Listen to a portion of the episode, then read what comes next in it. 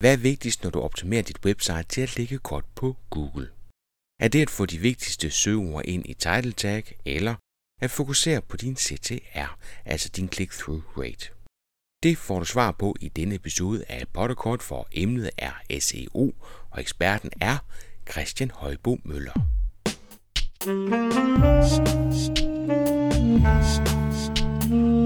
Velkommen til Potterkort, en podcast om markedsføring på internettet. Din vært er Ip Potter.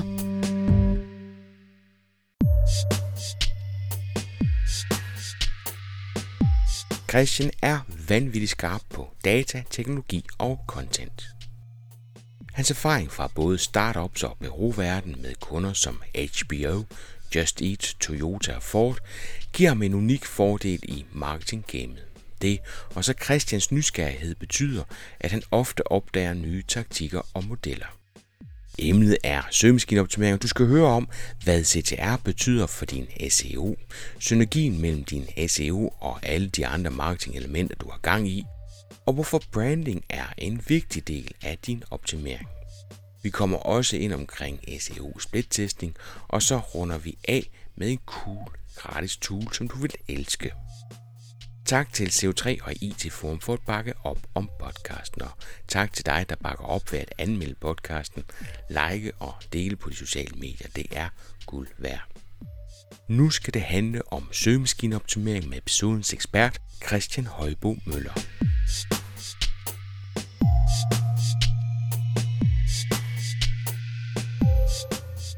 Mit navn det er Christian Højbo Møller. Jeg arbejder med marketing, data, og, og growth hacking, men øh, har øh, specielt mange kompetencer inden for, for SEO, avanceret SEO og teknisk SEO. Og det er ligesom det, jeg sådan er vokset ud af og har lagt flere lag på over de sidste, de sidste par år. Kan du ikke fortælle, hvad det er for projekt, du sidder med lige nu? Det kunne synes jeg kunne være interessant. Jo, lige nu sidder jeg med, med noget, der hedder Candid Lab, som er en, øh, en startup, øh, som vi også har fået funding til, hvor vi har haft et, et, en idé, en hypotese om, at vi kunne øh, vi kunne bygge en relativt skalerbar maskine, øh, så vi har øh, lavet en masse algoritmer og kode osv., som, som tilnærmelsesvis selv skriver vores anmeldelser, efter vi har bygget og programmeret dem. Og øh, så anmelder vi kosttilskud. Min partner han er Ph.D. i muskelbiologi, så han er den videnskabelige, sundhedsfaglige inden af ligningen. Og så øh, har vi taget det ud til, til 11 markeder, i håb om, at vi kunne, øh, vi kunne drive trafik og tjene, tjene penge på den måde. Så det er affiliate marketing, ikke? Det er affiliate marketing. Spændende. SEO, det er det, vi skal snakke om i dag, Christian. Jeg ved, at du øh, har fokus på CTR. Kan du ikke prøve at forklare, øh, ja, hvad det er, og hvad betydning det har for at arbejde med SEO, og hvordan du bruger det i dit arbejde? Jo, helt sikkert. Øhm, for at lave en, en sjov reference til at starte med, så øh, har jeg lige færdiggjort et indlæg om øh, et blogindlæg om keyword i title tag. Så title tagget, altså den her, man skriver, som folk så ser ud i Google, når de søger, og i rigtig mange år har det været øh, best practice, at man skrev sit søgeord ind i sit title tag, fordi man mente, at det gjorde, at man fik højere placeringer i Google.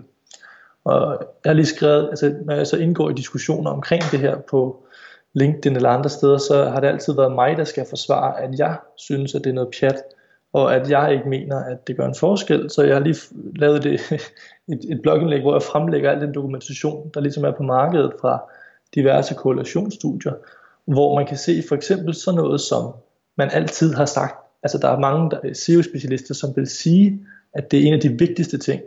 Øhm, og alt det er respekt for, for mange af de her mennesker, det er faktisk nogen, jeg synes er dygtige til deres arbejde, og så synes jeg alligevel, at de har nogle kæmpe øh, huller nogle af de her steder, når man i tale sætter sådan noget som keyword, i title som, som potentielt et af de vigtigste SEO-tiltag, vi kan gøre os.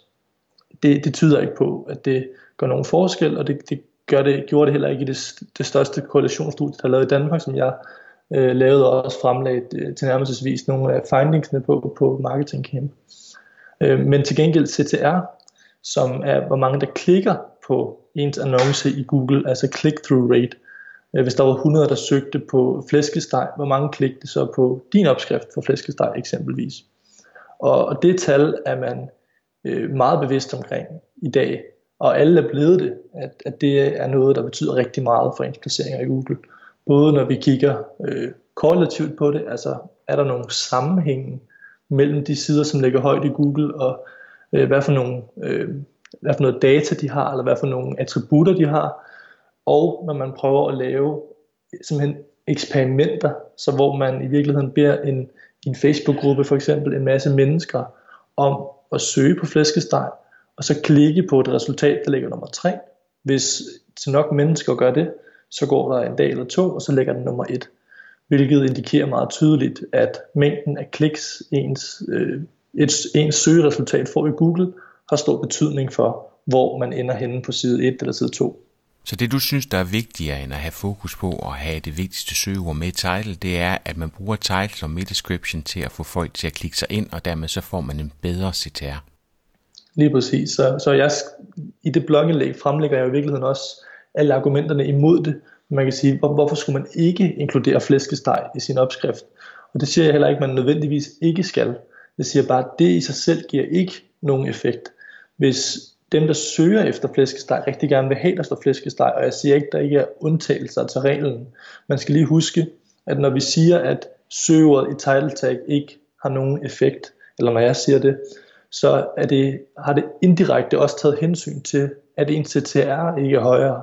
Fordi hvis ens CTR var højere for de, de sider, som havde inkluderet søgeordet, så ville det jo så i, altså også slå ud, når vi kiggede på det.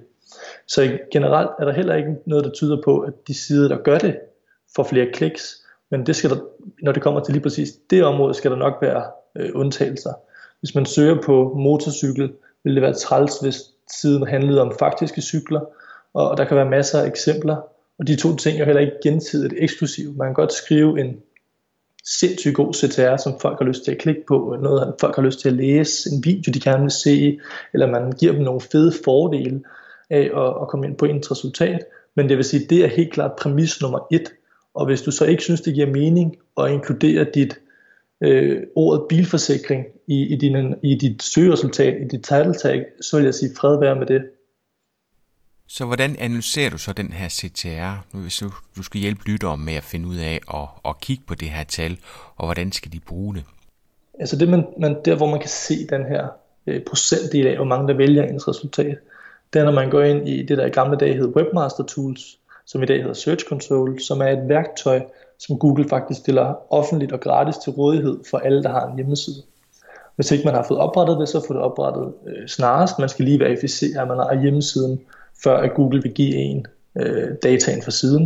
Men når man har det, så kan man faktisk gå ind og på søgeordsniveau, både på søgeordsniveau, men også på URL-niveau, og se, hvor mange gange den her side blevet vist, hvor mange har klikket på den, øh, hvad har den gennemsnitlige placering været, og man kan sige, man kunne så selv have regnet CTR'en ud, baseret på kliks øh, divideret med impressions, men det har den så også vist øh, for en. Så man har i virkeligheden, man får den data, man skal bruge for at kunne sige, eksempelvis, hvis man normalt ligger nummer 1 i Google, og der er fire annoncer, og lad os antage, at der er fire annoncer, fordi det er et konkurrencepræget felt, man er indenfor. Så mener jeg, hvis jeg lige sådan top of my mind, det er 14,8%, man i gennemsnit kan forvente sig øh, vil klikke på ens, ens søgeresultat. Hvis så at det tal hedder 10, så virker det relativt evident, at der er noget, man kunne arbejde med.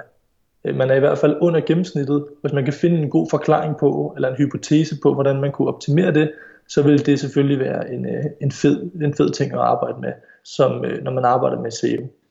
Øhm, og det, det er selvfølgelig en, kan være en meget øh, tidskrævende opgave at skulle sidde, og også en, en noget, der vil, øh, der vil udfordre de fleste matematisk at sidde i Search Console og gøre det.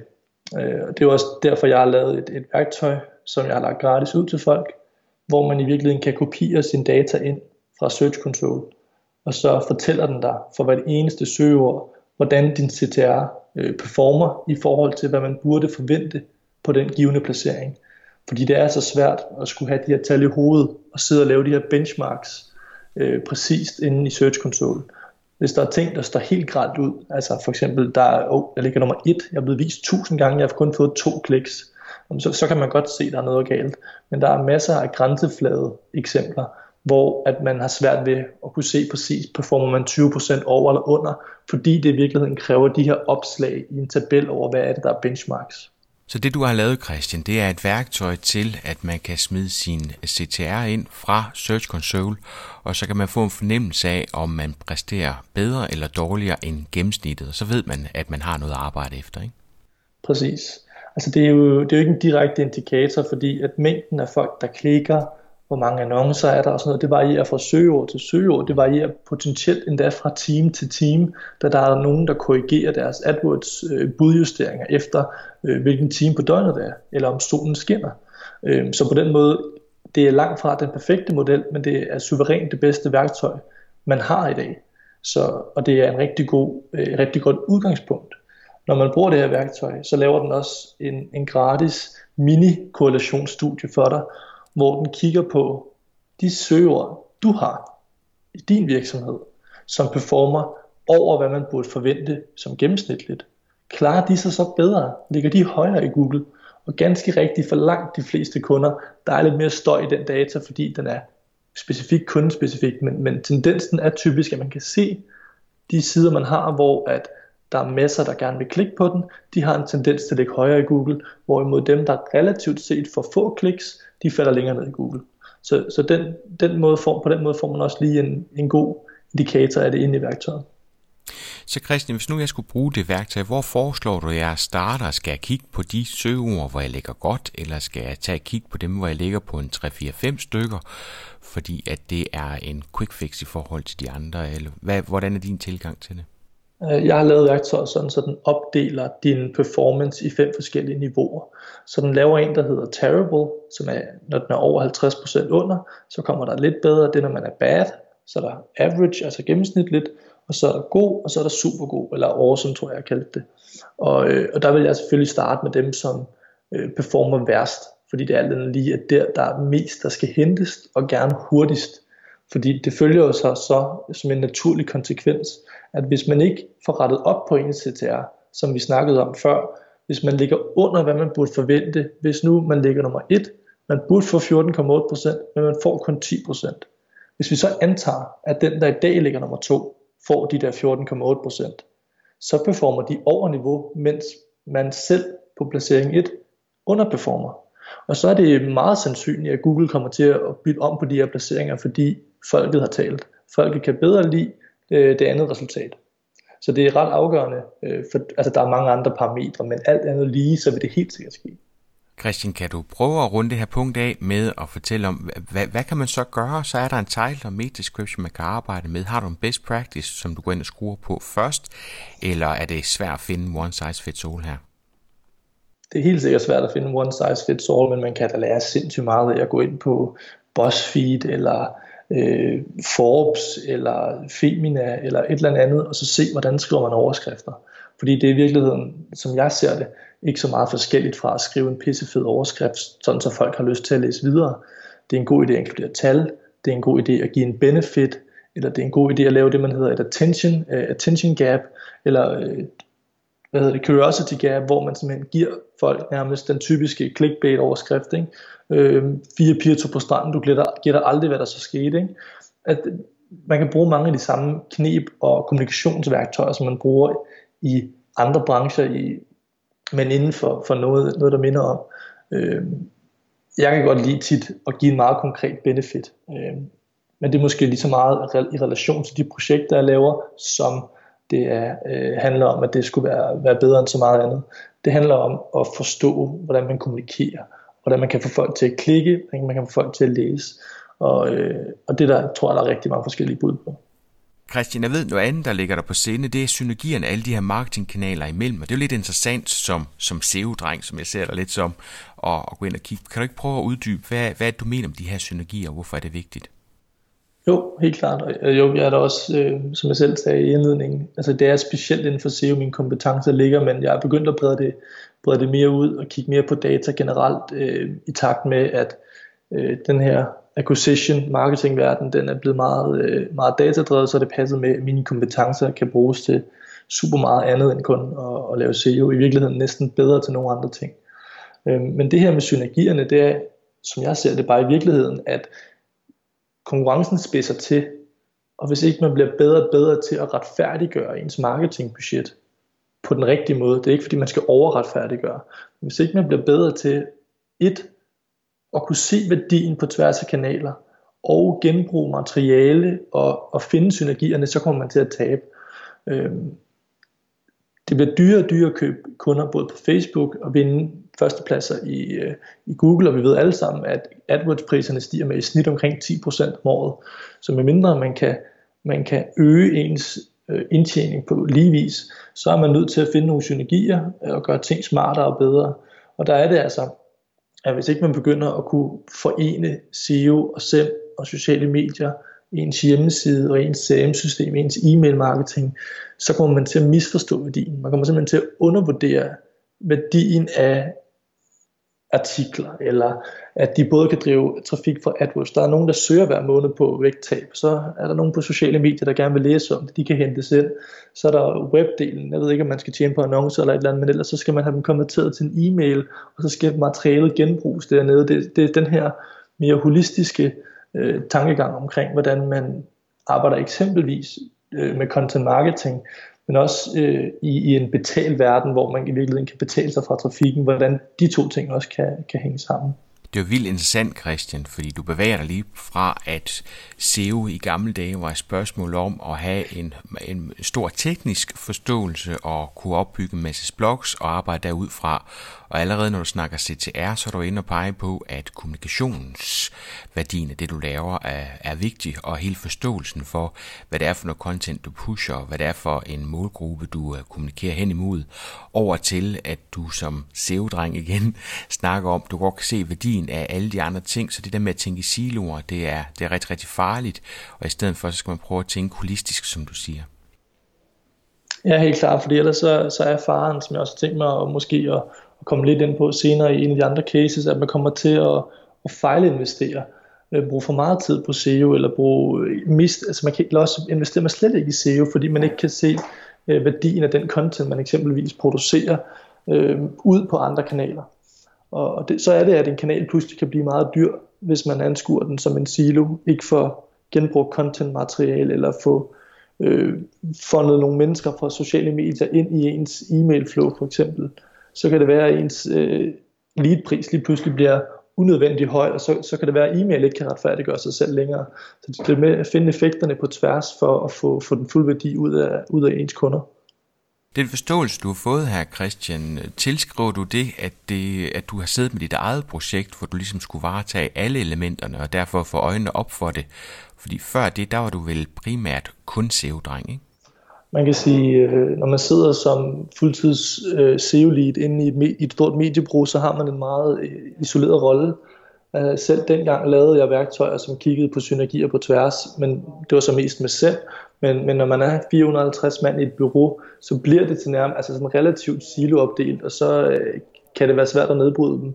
Der er ingen tvivl om, at, at det, at vi sidder med vores egen content-strategi, vores egen content-plan, vores egen sociale medier, øh, vores eget CM-system, det har tilladt os at, at koble det bedre sammen, og på den måde øh, fusionere flere af de her ting, end, end jeg kunne, da jeg sad i mediebranchen med, med store kunder. Så, så på den måde har det helt sikkert åbnet mine øjne op for, af, hvordan det er vigtigt, man får genbrugt det for at få det fulde værdi ud af, ud af ens, øh, ens spend.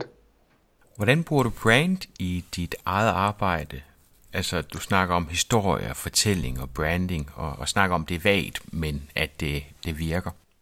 Ja, men altså, det er jo også øh, en erkendelse af, at der er nogle ting, som måske ligger uden for min kompetencerækkevidde, som stadigvæk er sindssygt vigtigt.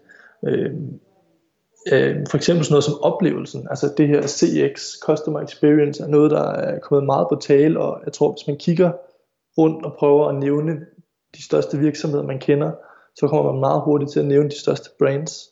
Øh, og det er nogle af de relationer og de, den forståelse, man det er det, der er svært at, at slå igennem med, men det er også det, der virker, det er det, der gør. Altså man kunne se det inde i, når vi sad med store kunder eksempelvis, når vi kørte tv, så blev brandet så meget stærkere og så meget mere i, i hukommelsen, at simpelthen når folk de søgte på øh, biler ugen efter, så var der flere, der klikkede på, på det brand. Så, så det er jo sådan nogle, sådan nogle ting af, at man ikke må negligere alt det, der ikke kan konkretiseres på data. Jeg synes, der er meget snak om datadrevethed, og selvom at jeg elsker data, synes jeg ikke, man skal stige så blind på, at, at målet må være at være data-inspireret og ikke datadrevet. Øhm, fordi det er i historierne, fortælling og branding, der, der er også stor værdi at finde. Det er mange data har altså mig, jeg synes, der, der stiger så blind på, at jeg virkelig sender et ondt øje til kommunikationsfolket, som øh, bevares måske nogle gange leverer mindre værdi, men har en vigtig rolle i øh, oplevelsen af, af et brand. Og det er jo også noget, vi kan mærke, for eksempel, når vi laver nogle kampagner. Øh, for eksempel, vi lavede en stor undersøgelse af proteinpulver, og om de indeholdt det, de skulle. Øh, det primære præmis, vi fandt sådan en fed synergi af, at det både var et fedt brandaktiv, fordi det var, gjorde os lige præcis til den vagthund, vi gerne ville være i branchen. Så regnede vi med at bruge det til linkbuilding, plus at vi fik testet nogle af de produkter, som vi anmelder, så vores anmeld, hvad skal man sige, vores produkt blev også bedre. Men det er jo der, hvor jeg synes, hvis man kan finde nogle af de ting igen, som kan trække på flere ting på samme tid, så der, der sker nogle synergier, der synes jeg bare ikke, man skal, man skal glemme brand, bare fordi man, man øh, i 2018 arbejder med marketing, data og growth hacking.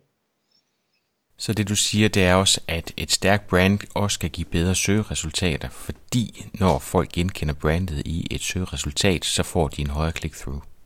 Helt bestemt. Altså jeg har siddet i nogle konkurrenceprægede brancher med nogle af de brands, hvad skal man sige, som jeg vil kalde second tier, øh, for eksempel forsikringsbranchen, så er der de helt tre, fire helt store, dem alle kan nævne navnet på, hvis jeg bedte dig om at nævne forsikringsselskaber. Jeg sad som et af dem, der vel er lige de næste. Du vil genkende dem, du vil kende dem, men det vil ikke være den første, du sagde. Og det var simpelthen så svært, når vi kiggede på CTR, at få den op, selv når man på alle objektive metrikker tydeligt kunne se, at vores søgeresultat var det bedste. Altså sådan mest øh, tilfredsstillende i forhold til at kunne have lyst til at klikke på. Men man ville bare hellere ind på de brands, man kendte. Så det, det er også noget, der smitter af til, hvor mange, hvor billige klikpriser du får på AdWords, eller på nettet, eller hvor mange, der åbner dine e-mails, at folk de har en historie, de kan huske dig for. Det er helt sikkert. Det lyder som sund fornuft. Ja, det, det, det, det, det er sund fornuft, og det, er det bliver lidt vagt, men, men så kan man sige, hvad skal man så gøre som virksomhed? Øh, altså der er mange, der gør det, men jeg synes stadigvæk, der er mange virksomheder, som i for langsom grad arbejder sig imod at få et ordentligt data warehouse få styr på deres CRM-system, og måske begynder at kigge mod det her øh, meget famøse single customer view, hvor man i virkeligheden får samlet alt data i, det kunne eksempelvis være en customer data platform, sådan så man kan kigge på øh, altså en CDP i modsætning til en DMP eller en CRM, alle de her forkortelser, men altså hvor man samler alt customer data med henblik på marketing. Øh, de begyndte at, sprudle op, Øh, men, det er nok noget af det, man skal til at kigge på meget hurtigt, sådan, så man kan lave en bedre øh, kundehistorie, bedre, give kunden en bedre oplevelse. Det er du simpelthen nødt til at uddybe, Christian. Hvad, hvad er det? Det er basalt set et sted, hvor du samler alle de touchpoints, som folk har netop omkring for eksempel SEO, SEM, SoMe, web, e-mail. Så i stedet for dit CRM-system, CRM-system er godt til rigtig meget, men det er typisk isoleret meget til, til salg, til e-mail, og nogle gange så kan det så også godt bygge nogle custom audiences over på eksempelvis Facebook. Men det ved ikke, hvad for nogle banner du har set, hvad du sidst har købt, eller alle mulige andre ting. Der er typisk nogle, og det næste problem med CRM-systemer er, altså, at de typisk er dårligt integreret til, at hvis jeg vil eksekvere en bannerkampagne, så har jeg ingen chance, altså så er der ikke god integration mellem CRM-systemet og få den data videre ud og eksekvere på den.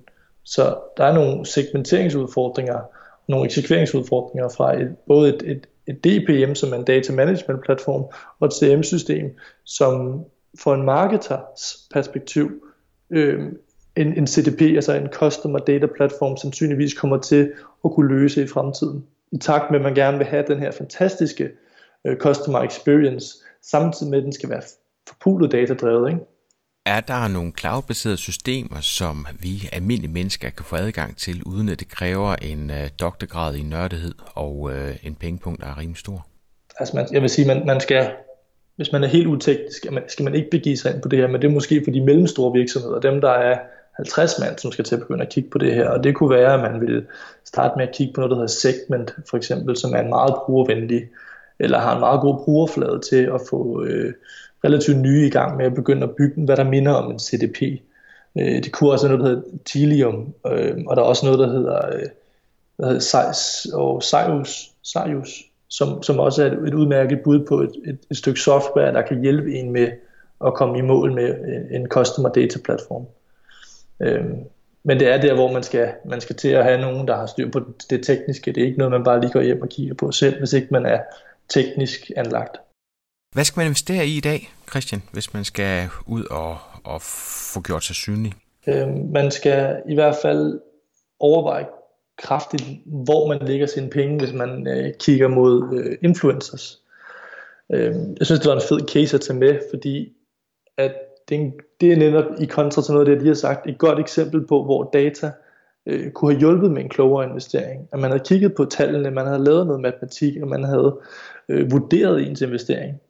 Øh, så de fleste kender sandsynligvis Yves Saint Laurent, som er, ja, de laver vel, jeg ved ikke, laver de mest parfumer, de laver noget tøj også og sådan noget, men et kendt mode, øh, fashion, beauty øh, brand, som lavede en influencer case, hvor de sammen med Moe fløj øh, 20 bloggere til Frankrig, og havde så simpelthen sådan et arrangement dernede og sådan noget.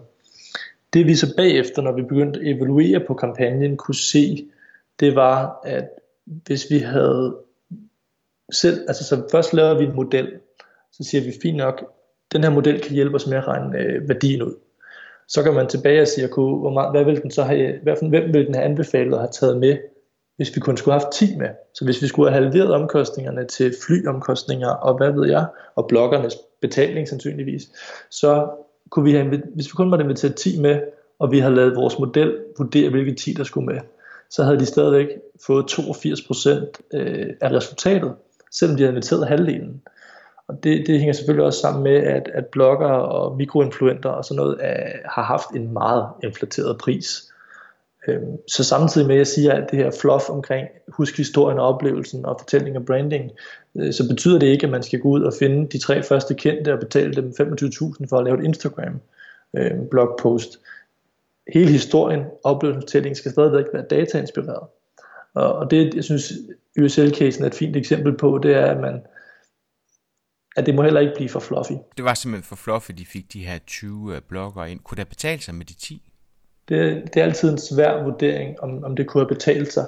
Vi lavede mange øh, cases, hvor at en meget, meget stor af den del af den værdi, som influenter de kommer med, den er brandingbaseret. Øh, så på den måde kan det være svært at, at nødvendigvis at se den direkte effekt, eller se den, den rigtige effekt, kan man sige. Men det, vi har, det jeg typisk har kunne se på mikroinfluenter, eller på influenter, har været, at hvis man godt finder små nok mennesker, øh, hverken biolog, hverken fysisk eller, eller moralsk, men øh, små nok Upcoming, ikke? influenter, de her simpelthen mikroinfluenter. Man skal helt ned på et mikroniveau, hvor folk har omkring 1000 til 3000 måske, og så skal man i stedet for have en, en god proces i gang, hvor man køber mange af dem. Identificere de rigtige, og få købt en del af dem, i stedet for at gå med og, og give øh, Fetterline den helt store pengesum, og så øh, skulle man, man skulle i stedet for have gået med 10 små. Øh, simpelthen fordi, at hvis, hvis man forestiller sig en lineær kurve, hvor man siger, at hvis man har 1000, så koster et blogpost 100 kroner. Hvis man så har 10.000, så burde det koste 1000.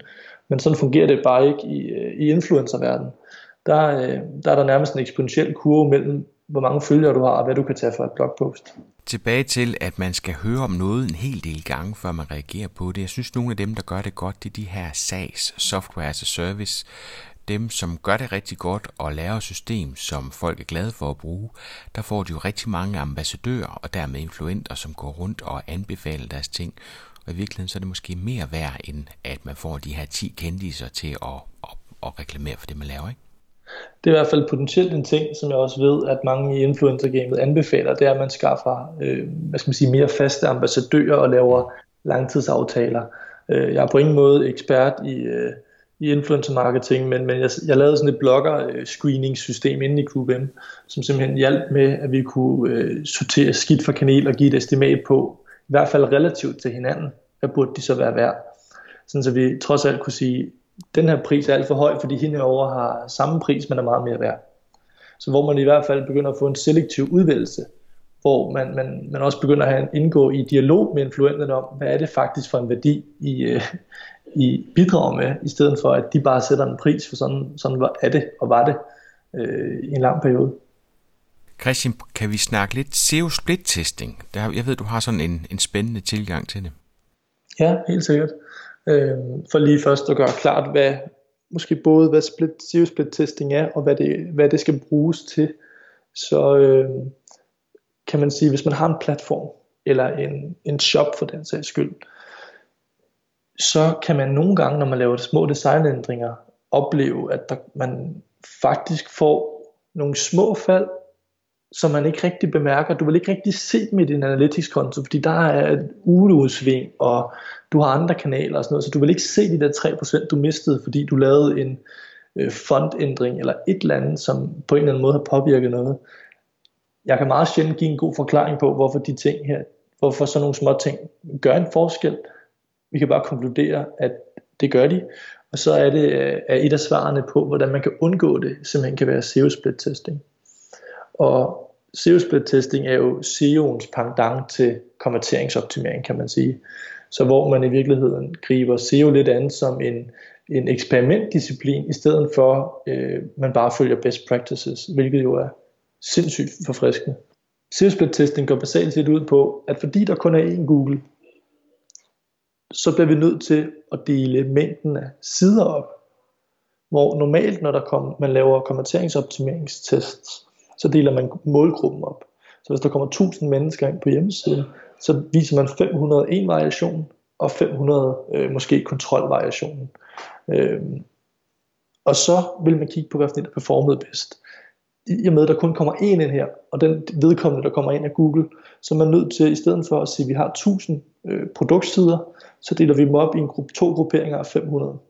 Så der implementerer vi kun ændringen på 500 af dem, og så holder vi øje med i den næste den følgende periode, ligesom med konverteringsoptimering, hvad sker der med trafikken, når Google opdager, at vi har lavet en lille ændring på de her sider. Og hvad, hvad kunne det være for nogle ændringer, Christian? Lad os sige, at man havde anbefalet produkter under sin, sin produktside her. Ikke? Så der kommer altså sådan en, der er en recommendation engine, som i virkeligheden anbefaler, at det her har andre købt, eller hvad ved jeg. Lad os sige, at man flytter den over til venstre, som sådan en venstre sidebar, øh, sammen med produkterne, fordi man tror måske, at det vil øge konverteringsraten. Så er det ikke usandsynligt, at man kunne opleve, at, at ens øh, SEO-trafik kunne tage et lille fald, og vi snakker igen nogle procent, og det er de procent, man ikke opdager forsvinder. Og så er det, når man har gjort det tilpas nok gange, uden man har fået fanget det, så, så er det, det nogle gange kan blive til, til nogle... Det kan godt være ubehageligt at miste 15% af sin trafik over et år, uden at man kan attribuere det til, hvad der er gået galt. På den anden side kan man så også være proaktiv omkring det, hvis man laver SEO split testing. Så hvis man havde et framework, som vi snakkede om tidligere, i forhold til, hvordan man skriver sit title tag og sin metabeskrivelse, lad os sige, at det kunne være produktnavn, og så skriver den øh, en divider, og så skriver den produktkategorien og brandet, eller et eller andet. Hvis man har en, sådan en, en default opdeling af, hvordan produkter bliver genereret, så kunne man jo eksperimentere med at lave den opdeling om på de her, på halvdelen af siderne, og se, hvordan de performede i forhold til det, det eksisterende setup. Men hvordan kommer det til at virke, hvis det er samme indhold? Ryger du så bare ikke ud i, at du laver duplicate content, og dermed forvirrer? Øh, øh, jeg forstår det ikke helt. Nej, altså vi har 1000 sider, og nu har vi delt dem op. Så lad os sige, at de fleste, øh, næsten alle CMS-systemer har et eller andet form for ID, der ligger bagved. Så hvis du kiggede i kildekoden, så vil du kunne se, at den her har et eller andet tisifret ID, og det slutter så på et eller andet tal. Lad os sige, lad os sige at man har det. Så har man 1000 produkter, halvdelen af dem skulle meget gerne slutte på et tal mellem 0 og 4, hvor halvdelen af dem slutter på et tal mellem 5 og 9. Og så lad os sige, at vi grupperer dem efter det. Hvis de slutter mellem 0 og, 0, 0 og 4. Så vi, vi laver faktisk kun ændring. Vi laver ændringen faktisk på 500 af siderne, men ikke på de andre 500. Mm. Og så overvåger vi, hvordan trafikken og så videre går til de her 500 sider, og så skal man gerne bruge nogle testmetoder til sidst, som kan kigge på, om der er sket en, en, en, en kausal impact. Der kan jeg meget vel anbefale, at man begynder at kigge på, Google har lavet sådan en super fed, gratis, hvad skal man sige, algoritme, som de har lagt ud, som kan hjælpe med at evaluere sådan noget. Det hedder Causal Impact. Øhm, fungerer ganske, ganske glimrende for en, altså sådan en, en out-of-the-box øh, løsning, i stedet for at man skal til at, at have fat i sin data science afdeling. Øhm, til at evaluere effekterne. Nogle gange vil det også være åbenlyst. Det kunne også være, at man, vil, man i dag har noget øh, struktureret data på sin side, og så vil man prøve at tilføje noget for at se, om det faktisk har en gunstig effekt. For eksempel hvis man sad som SEO-person, enten som bureau eller in-house, så vil man gerne kunne øh, altså vise den effekt, man har skabt. Og det kan du kun gøre ved faktisk at måle det. Ellers så er du sådan lidt op til, til de højere magter, så nogle gange så stiger det, så nogle gange falder det, så må man håbe, at man er god til at tale udenom. Men hvis man, hvis man gør det på den her måde, så kan man faktisk se den konkrete effekt. Så jeg gjorde det med en kunde, hvor vi implementerede struktureret data, sådan så de fik stjerner med i søgeresultaterne. Og det betød, at de sider, vi havde test på, de fik 12%, en stigning på 12% i trafik. Øhm, det var bare på CTR'en, der steg 12% af den grund. Og det har jo været en kæmpe impact, når vi får det ud på hele sitet. Så, så på den måde, så... Øh... Og tilbage til dit punkt 1, Christian, så med en bedre CTR, jamen, så kan der også øh, komme bedre placeringer, fordi de vil rykke op af i, i, øh, i SERPs, ikke? Helt klart. Det der er den store udfordring. Lad os sige, at man har 20 blogindlæg. Så vil alle de her 20 blogindlæg være opdelt forskelligt. Og så, øh, altså det bliver nødt til at være noget systematisk, man ændrer på, hvis man kan sige det sådan. For hvis jeg tog de her 20 blogindlæg, det vil ikke være fair at sætte 10 af dem over for 10 af de andre, fordi de har forskellige tekst, øh, de har helt forskellige opbygning, overskriften vil være forskellig, så jeg vil ikke ændre noget systematisk i 10 af dem, medmindre jeg lavede et specifikt framework, som jeg vil skrive title tags til mine blogindlæg ud fra fremover. Øh, men alle mulige andre sådan systemiske ting. Og det man så er gået lidt over i nu, som jeg lige vil være en af de sidste pointer, det er, at man snakker om, at normalt, når man laver konverteringsoptimering, så er det bottom funnel. Så det er, når man har kommet ned igennem trakten, hvor mange køber. Når man laver SEO-optimering normalt, så prøver man at gøre trakten bredere i toppen. Man prøver at få flere ind på hjemmesiden. Og det man måske i virkeligheden burde gøre, det var at prøve at optimere de to sammen.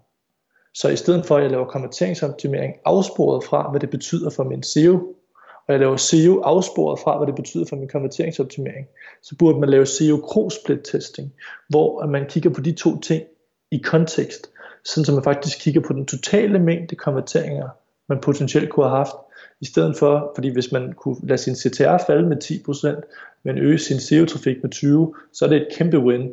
Og, og også omvendt, hvis man kunne lade sin SEO falde med 10%, men konverteringsret kunne stige med 20%, jeg tror bare, det er vigtigt, at man begynder at se de to ting i, i kontekst og bliver mere testingorienteret omkring SEO.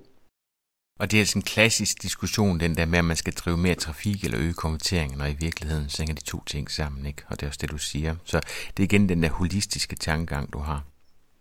Helt bestemt, helt bestemt. Lad os slutte af med Smart Tool, Christian, og jeg kan næsten gætte mig til, øh, hvad det er. Men kan du ikke prøve at, at forklare lidt mere om den? Åh, oh, der er mange smarte tools, men øh, jeg synes da bare, nu vi også har gennemgået at man skal gå ind og, og gå, be, be, begå sig i krig med, med CTR og prøve at få optimeret sine søgeresultater. Der er typisk, altså hvis jeg skulle starte et sted, mere, altså i, i flest cases, der er hver kunde og klient er forskellige og sådan noget, men et sted jeg altid vil starte, det var at kigge på CTR. Øhm, så hvis der er noget, man skal gå hjem og gøre, øh, i hvert fald specielt på SEO-fronten, så er det at få kigge på sin CTR-performance og prøve at optimere det efter. Hvor finder man de tool hen, Christian? Og er, er det nemt at gå i gang med? Ja, det vil jeg sige, jeg synes det er. Altså, så man, man øh, men jamen, jeg, jeg, tror, det var med i min præsentation, så måske, hvis jeg sender dig et par slides, kan de så komme ind som nogle show notes? Ja, det kunne vi fint gøre. Så kunne det være, at man lige kunne få en, øh, der er nemlig også en, en lille how-to på en, øh, en halv, et halvt slide præsentation. Fint. Så har man lige et halvt dias til, hvordan man kommer, øh, eller et halvt øh, slide til, hvordan man kommer i gang, sammen med, hvordan det ser ud, og hvad man får med fra det. For øh, det er relativt simpelt. Altså man skal, man skal ind i Search Console, eksportere sine data, åbne det i Excel eller Google Sheets, eller hvad man har lyst til, så skal man copy-paste. Og når man har copy-pastet, så gør værktøjet resten af arbejdet for en. Og som sagt, så det burde koste penge, men, men det koster gratis, så øh, kom i gang med det. ene gode sager. Slå vejen forbi Potterkort og nup vejledningen til det CTR-tool, som Christian giver dig. Tjek så, hvordan din CTR ser ud, og tag så fat i dem i det røde felt og arbejde med dem. Vi høres ved.